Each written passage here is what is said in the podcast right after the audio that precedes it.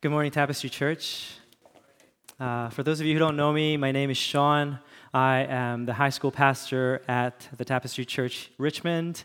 Uh, I get to work with uh, someone who is standing right here, Colin. That's my joy and ple- uh, pleasure to work with him, actually. Uh, it's a lot of fun. um, and also, what a privilege it is to share God's word with you this morning. Um, it's been a while, I think, and uh, and so I, I love it. Uh, although it requires a lot of work and prep, but I love it. I, I love it when I do get the, the opportunity to preach. Um, and I also wanted to take this opportunity to, uh, to thank you, uh, the entire church, all the aunties and uncles and grandmas and grandparents, granddads that have prayed for us as we went off to spring retreat, that have donated uh, financially to the spring retreat. We want to thank you for partnering with us in what God is doing in our ministry. We thank you for praying. We thank you for praying for us. God indeed showed up in mighty ways, powerful ways, as Colin has mentioned. And um, and one of the key takeaways that I've heard over and over again from the students was that that they were reminded, loved and loves them. That the kingdom citizens, as kingdom citizens, that they're loved and known by God. That was one key takeaway that I got from just hearing some of the students' testimonies. So um, and it's very fitting uh, to talk about that as we're looking into the text in 1 Corinthians chapter 13, where Paul talks about love and God's love. Um, so, uh, without further ado, let's, uh, let's dive right in. Um, we have been continuing in this series uh, throughout 1 Corinthians talking about some of the issues that has been going on in the Corinthian church and how Apostle Paul continues to address some of the issues and, and just faces it head on and speaks r- truth right into that. And um, it's in the midst of him talking about spiritual gifts and proper worship that he talks about love in all the places that he could talk about love in his letter he could have began with it but in, instead he just waits until he talks about he begins to talk about spiritual gifts and the proper ways of worship that he begins to talk about love and um, it's, a, it's a familiar text for all of us, really. Um, and it was really difficult for me to prepare as I was kind of reading through the text because it was very familiar to me. And, it was, and I found myself constantly just kind of glancing over the words in the text because I knew and expected what's to come. I knew that love is patient, love is kind, love does not envy, love doesn't boast. You know, it goes on, right? And so we, when, we, when we're so familiar with something, then it's, it's, it's even more difficult to sort of renew our minds to, to expect something new. But I do encourage you this morning to uh, expect God to speak to you afresh. And it is my prayer and hope that God will speak to you in a new way through this text. Maybe perhaps remind you of things that you've forgotten, uh, show you some new things. Um, so that is, that is my hope and prayer.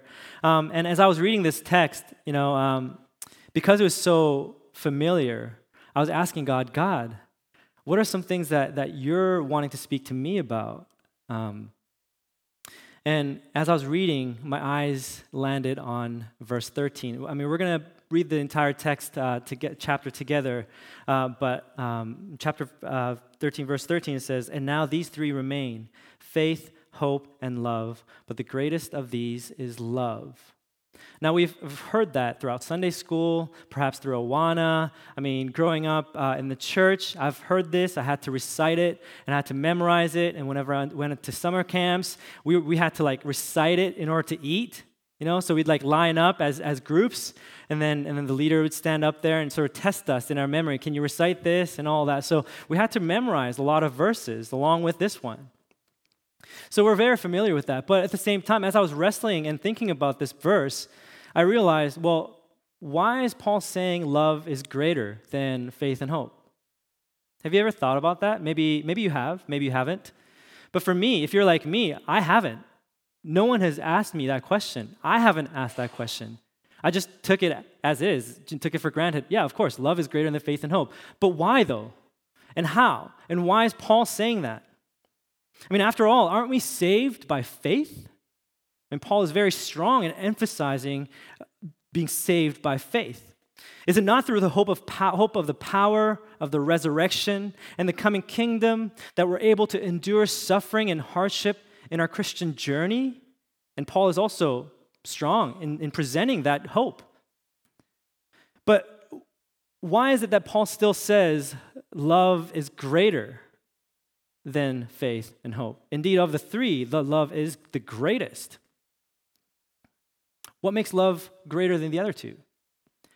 Well, first reason, as we see in the text, is because love is the essential quality needed in the exercising of spiritual gifts. Paul writes in, uh, in verses 1 to 3 If I speak in the tongues of men or of angels, but do not have love, I'm only a resounding gong or a clanging cymbal. If I have the gift of prophecy and can fathom all mysteries and all knowledge, and if I have a faith that can move mountains, but do not have love, I am nothing. If I give all I possess to the poor and give over my body to hardship that I may boast, but do not have love, I gain nothing. According to Paul, without love, spiritual gifts amount to nothing. If I speak in the tongues of men and of angels, Paul had just taught, finished talking about spiritual gifts in the previous chapter and how all are needed in the body of Christ as members of this body of Christ. Certainly, to speak in the tongues of angels would be seen as an admirable and superior gift than those who speak in the tongues of men. However, Paul is saying that without love, no matter how honorable no matter how superior speaking in the tongues of angels might be, without love, it is nothing but a random, senseless noise. I mean, it doesn't take much to realize that noisy gongs and clanging cymbals are not music to our ears. There's no melody, nor is there any harmony. It's simply useless noise. Exercising the gift of tongues without love amounts to this kind of useless noise. Strong words by Paul, isn't it? Spit, the gifts of speaking in tongue means nothing. It sounds like nothing if one does not have love. If I have prophetic powers and understand all mysteries and all knowledge, and if I have all faith so as to remove mountains, Prophetic powers here does not refer to the ability to tell, to tell what's to come in the future, but it's the power to foretell. It's what Paul is doing to the Corinthian Christians, speaking to the people of God for their upbuilding and encouragement and through cons- and consolation, and sometimes rebuke. For Paul, this is a more desirable spiritual gift than speaking in tongues, for reasons he will say later on in chapter 14. But despite the prophetic gift being more desirable in Paul's eyes, Paul is saying that without love, it still is nothing. Even if one were to be able to understand all mysteries and knowledge, and Paul is speaking about heavenly mysteries and knowledge, if one were to have so much insight, such depth into know the things of heaven, without love, it's nothing. If one were to have faith to remove mountains, and Paul has in mind Jesus is saying when he says to his disciples, if you have faith as small as a mustard seed, and you tell this mountain to go from this place to that place, it will certainly move. Nothing is impossible if you have faith. And Paul is saying that even if one were to have faith, even if he were to have faith to remove mountains, without love, He's nothing.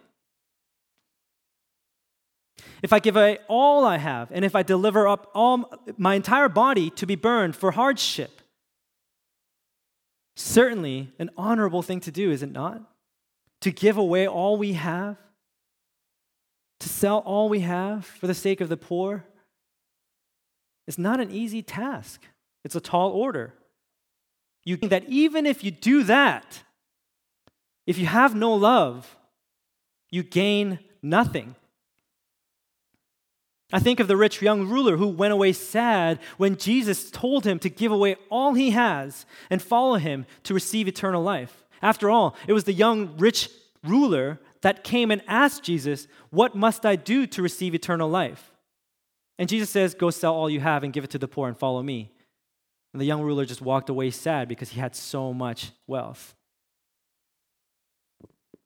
Giving away all of possession in light of the reward to come, to follow after Christ, one can receive eternal life, as Jesus says. But Paul is saying, even if you do that and still have no love, you gain nothing. Even if you were to give up your own body, and Paul is speaking about martyrdom here, for the sake of the gospel, for the reward to come in heaven, for the reward and the recognition that you will receive in heaven, if you have no love, you gain nothing. It's all for naught.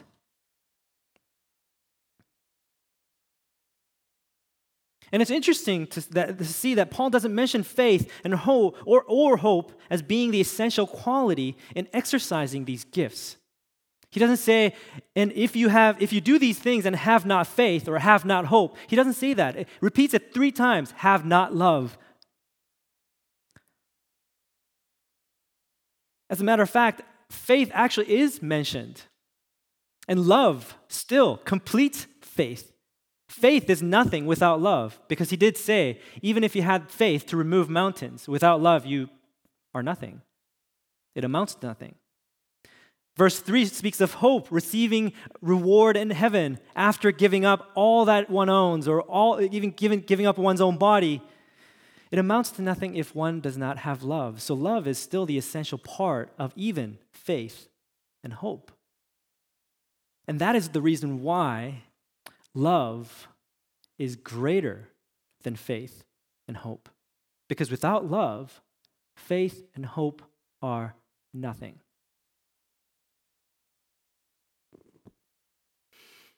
Now, this message is for us also in the here and now.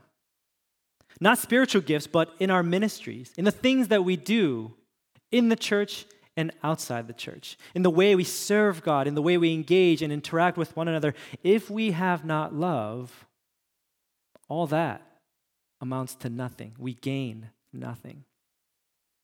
As we serve, as we teach Sunday school, as we serve in youth ministry, hop ministry, worship ministry, preaching ministry, if we, if I do not have love, all this is nothing.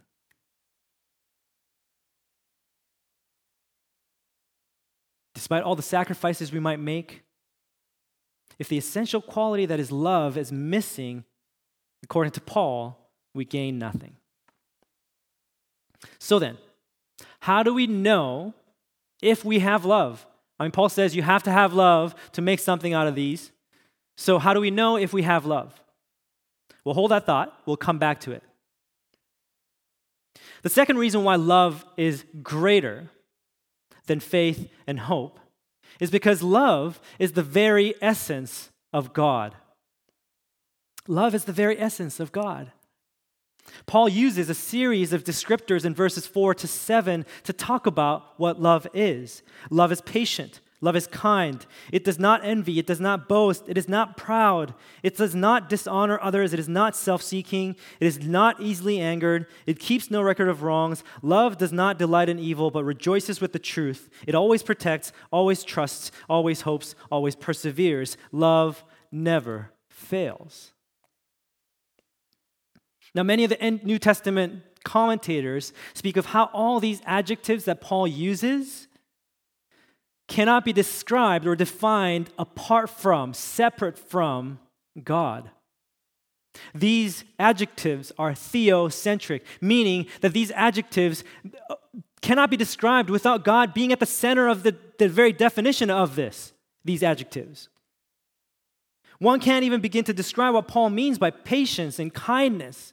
What, what does it mean to be envious or, or not envious or proud? Without God or apart from God, we cannot define these things. And as such, one can literally exchange the word love for God in the text. Maybe some of you have heard this or have done this. God is patient, God is kind. God does not envy. God does not boast.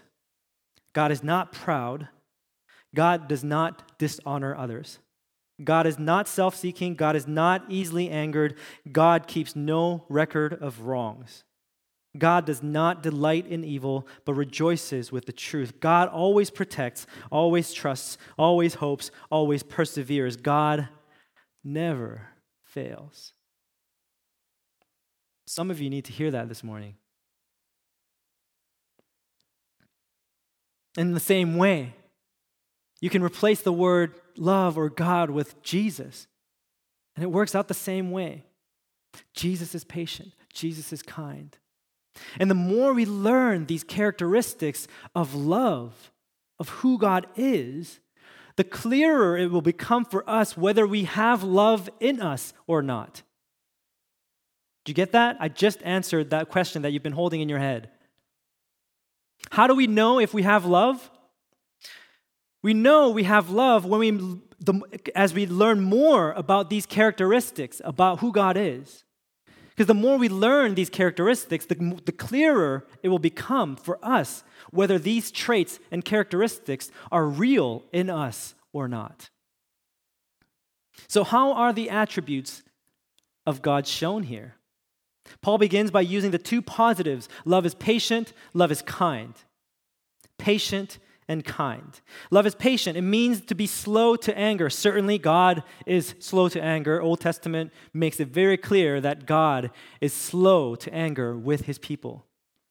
It means to suffer long under provocation without being moved to anger. The word is used to speak of God's patience towards sinners. It is, it is the kind of patience that we find in God who refrains from his wrath for the sake of showing grace and mercy. That's patience. Love is kind. Similar to God's character of being slow to anger, this word speaks of God's gracious and hospitable action to undeserving sinners. It's not being nice. Being nice takes us only so far, but being kind, according to what Paul is saying, takes us beyond someone earning our kindness. It's to show kindness and hospitality and warmth and sweetness and goodness and generosity to someone who does not deserve it. That is God's kindness. And after these two first two love is not Paul then defines love in the negatives by talking about what love is not. Love is not love does not envy. To have, to have envy is to have intense, burning, and boiling negative feelings over another achievement or success. So that whenever I see somebody succeeding, I'm just boiling with envy. It's like, oh man, just, oh, like, why, why can't I be successful like that? Why didn't I do that? Love doesn't envy, in that it does not begrudge the status or success or the honor of another, but gladly delights in it for the sake of the other. When we see somebody successful, you say, Yes, awesome. God is using you, God is releasing you. Praise God. We celebrate with them for the sake of the other. Love does not boast. To boast, really, is to brag. And as soon as I heard this description, I, I thought about our relationship, our love and hate relationship with our social media accounts. We love to brag, don't we? on our social Instagram stories, Facebook wall posts. We brag about the places we go to. We brag about the places that things that we eat. We brag about the people we hang out with. We brag about the things that we drink. We brag about the things we get. All the while making us feel superior than those who, ha- who do not have. All the likes and the little hearts that we get feeds into the sense of feeling superior or feeling accepted and affirmed by, by the world. But God does not brag, He doesn't need to. He doesn't have Instagrams or Facebook to boast of His status because His entire creation proclaims His glory. Love is not proud. The word Paul uses here for being proud is the same word Paul used when he says, Knowledge puffs up, but love builds up. Love does not puff oneself up. It is used figuratively to speak of an exaggerated self conception. Love does not puff up one's own importance. One New Testament scholar asked such a convicting question to Christians How much behavior among believers and even ministers, pastors, is actually designed to impress others with one's own supposed importance? To be 100% honest with you, as pastors, it can be so tempting to think that the number and the size of our church reflects our influence, our success. It's so easy to be tempted into that and make us feel like we're so important. Certainly, Corinthians were full of this. They were puffed up in their thoughts, in their arrogance, in their, in their ways of sin. But God is not. He's everything opposite of being puffed up. God doesn't need to puff himself up to impress others. There is no rival for God. Love does not dishonor others. The word dishonor here means lacking integrity or shameful. Paul uses the same word to talk about shameful acts that is done in secret. In the Greek, it, the, word, the same word is used to refer to shameful parts in the body that needs covered, covering up. Love does not impose one's own freedom, even to the point of being shameful when others find them the, the very behavior shameful. Love does not impose one's own freedom to do that, to bring shameful acts into the public. Love is not self seeking. To be self seeking is to be seeking one's own interest over others' interest. God certainly does not do that. And that is very clearly shown to us as He sends His Son for us, undeserving sinners, to die for us. Love is not easily angered. Same, it's a very similar word as being slow to anger, being patient. God is not easily angered. God is not easily provoked to irritation. God is long suffering. He's slow to anger. He waits patiently for us to turn back to Him. God keeps no, love keeps no record of wrongs. The word Paul uses here is the kind of word used in accounting to count or to calculate. God does not count our sins against us. As Paul says in 2 Corinthians, God was reconciling the world to himself in Christ, not counting people's sins against them. And he has committed to us the message of reconciliation. God did not count our sins against us. If he had, he wouldn't have sent his son. But instead, he chose not to. He chose to, to lavish his love on us through his son. But then we're human. I mean, we're not God. Let's be real here. How can we not count offenses that are done to us? I mean, people hurt us all the time. We can't forget painful offenses inflicted against us. The more painful the offense, the more difficult to forget or let go. What Paul is saying here is not that we ought to let go and forget all the offenses inflicted on us.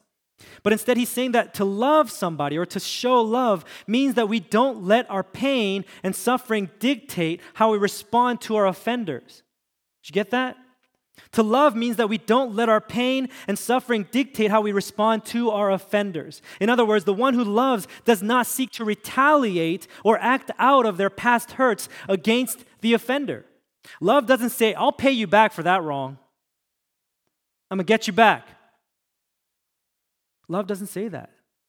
God doesn't say that. I find this quote by a, a Christian theologian, Miroslav Volf, a Yugoslavian uh, a theologian. Very powerful. Being in God frees our lives from the tyranny the unalterable past exercises with the iron fist of time's irreversibility. God doesn't take away our past, God gives it back to us. Fragments gathered, stories reconfigured, selves truly redeemed, people forever reconciled. These words are especially powerful given that Volf himself suffered under persecution under the Yugoslavian Marxist regime for being a Christian. He suffered under persecution for his, for his faith, and yet he says these words. Paul says, Love does not delight in evil, but rejoices with the truth. God definitely does not delight in evil. And it's quite hard to really imagine a good, loving God delight at wrongdoings that goes against his good intent and purpose. However, we can at times be prone to delighting in evil. What do I mean? What is delighting in evil? Paul is writing to the church during a time where gladiators were a real thing. Christians were living in a city where brute violence was entertainment for people. We have a little bit of that, right? Moreover, let us not forget for in the Corinthian church that not only approved but prided themselves for approving this young man who was sleeping with his own stepmother. Love does not rejoice in such evil. But no one in our church rejoices in those things. You might be thinking, well, praise God. It would be absolutely horrendous to see that happen in our church. And to pride ourselves of, of that of such evil would be just devastating. Though it may not be to that degree, isn't it also true that some of us sometimes delight in wrongdoing through gossip and rumors? We amuse ourselves talking about the wrongdoings of others while also approving of our own selves for not having fallen to such sins. Oh, such and such have such a hard time with that, you know, bad sin that they got in their life. I'm so glad that I don't have to suffer with that or struggle with that. I mean, in a status seeking culture like Corinth, people rejoiced. They actually rejoiced in other people's wrongdoings because it meant the loss of their good esteem, which on the flip side made my self esteem go higher. Because this person is esteemed so badly, now I'm, I'm looking better. So people actually rejoiced in that. Aren't we like the Corinthian church where we're delighted and so amused to hear of another's wrongdoing so that we could poke fun at them? Delighting in evil can show up in so much subtle ways in the church and it could cause contention and division. The enemy has a sly way of really just getting in the church and breaking the unity that God has established in the church. Love does not delight in these things, but rejoices with the truth, in that it joyfully celebrates with open and honest truth. It does not celebrate in secret places, it celebrates openly and honestly and for the sake and benefit of the other person who needs to be celebrated. Love rejoices with the truth without any hint of self interest.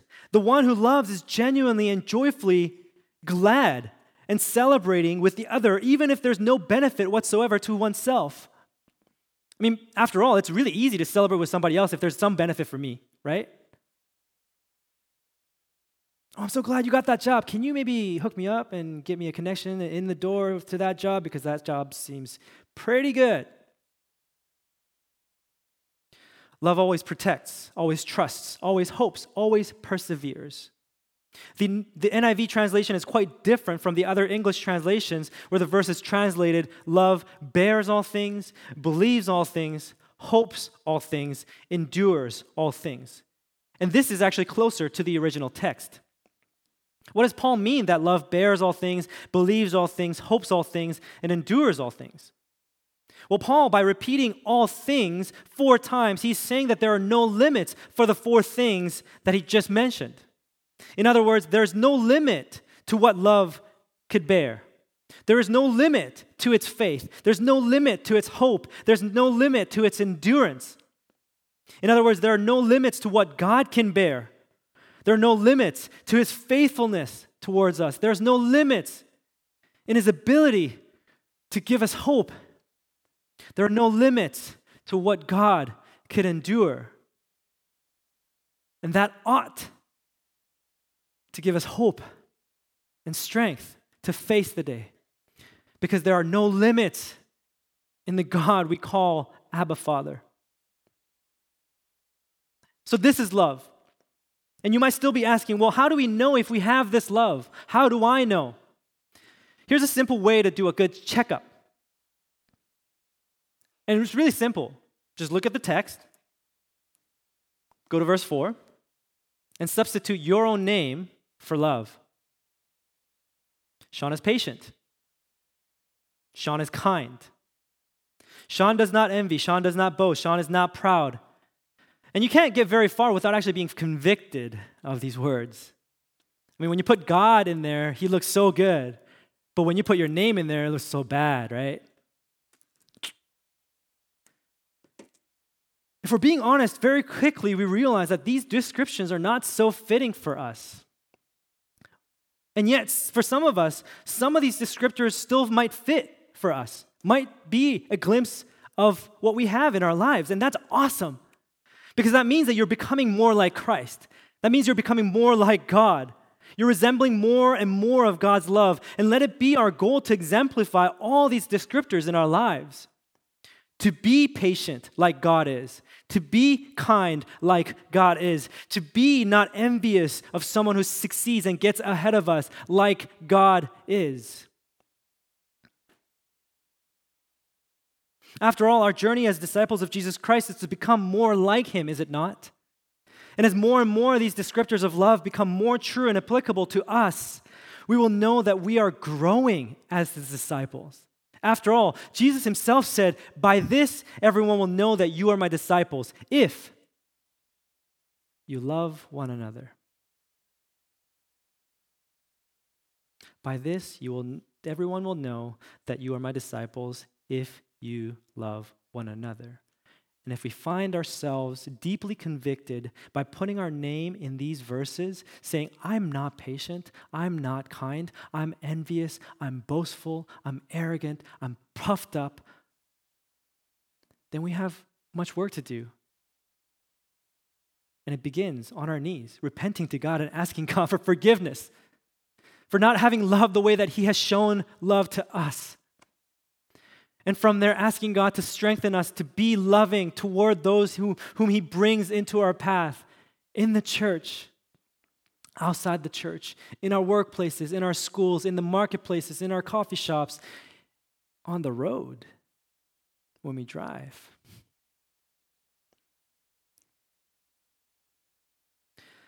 The third reason why love is greater than faith and hope is because love never ends.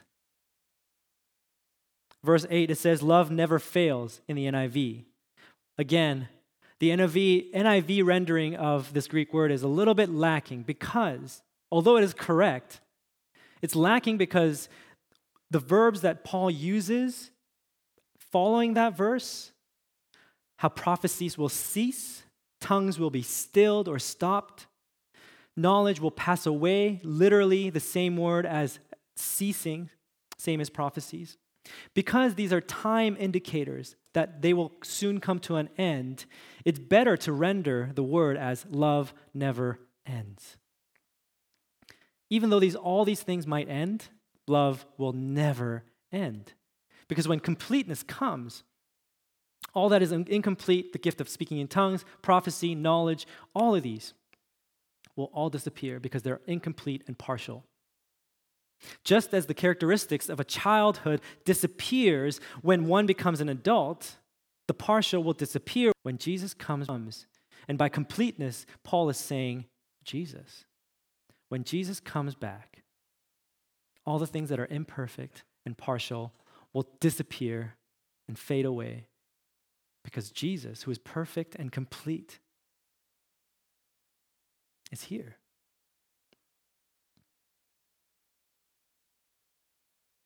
Love will not cease, it will not be stilled, it will not pass away.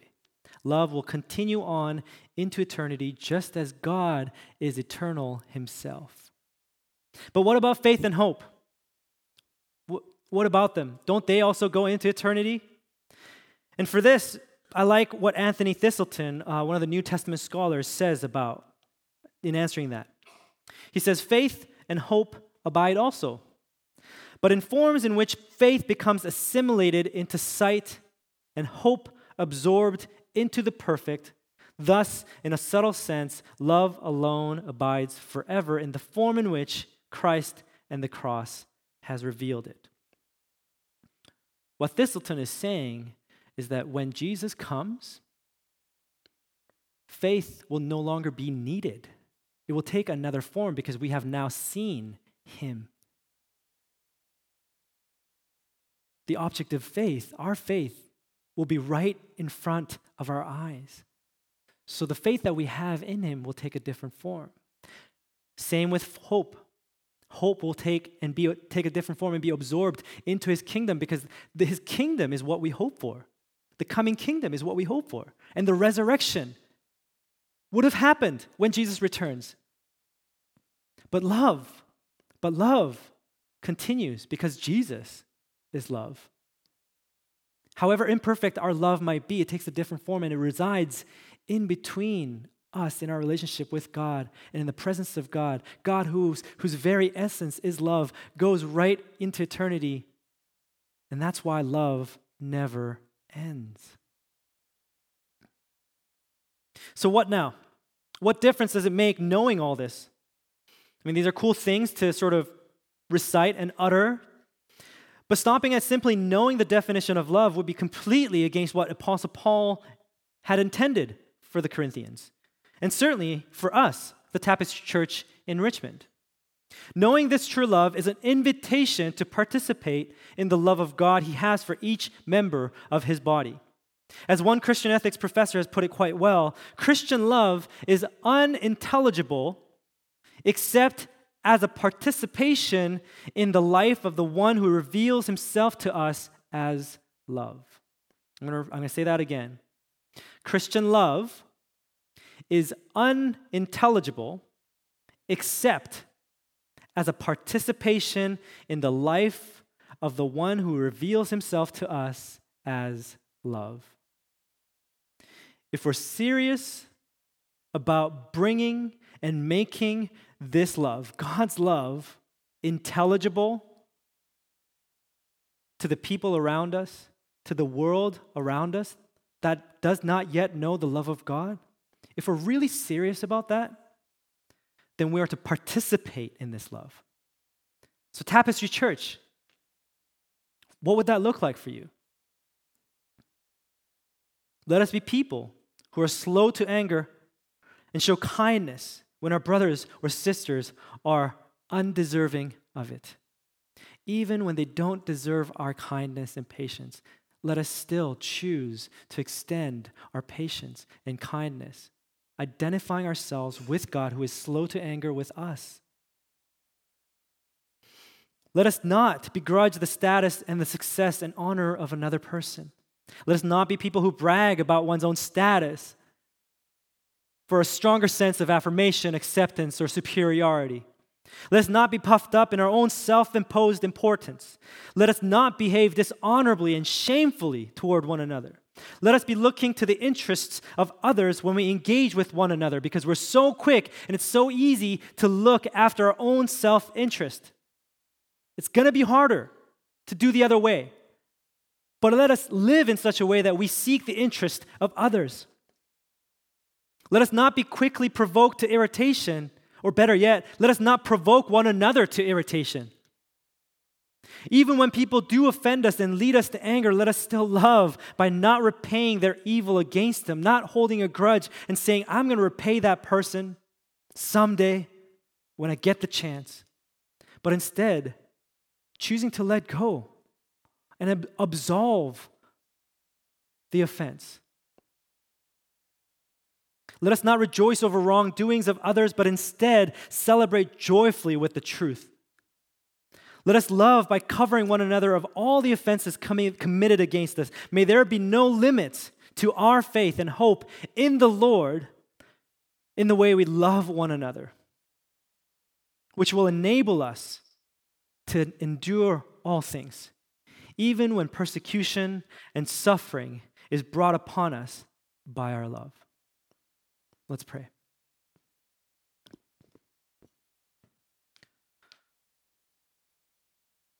God, this is so much easier said than done.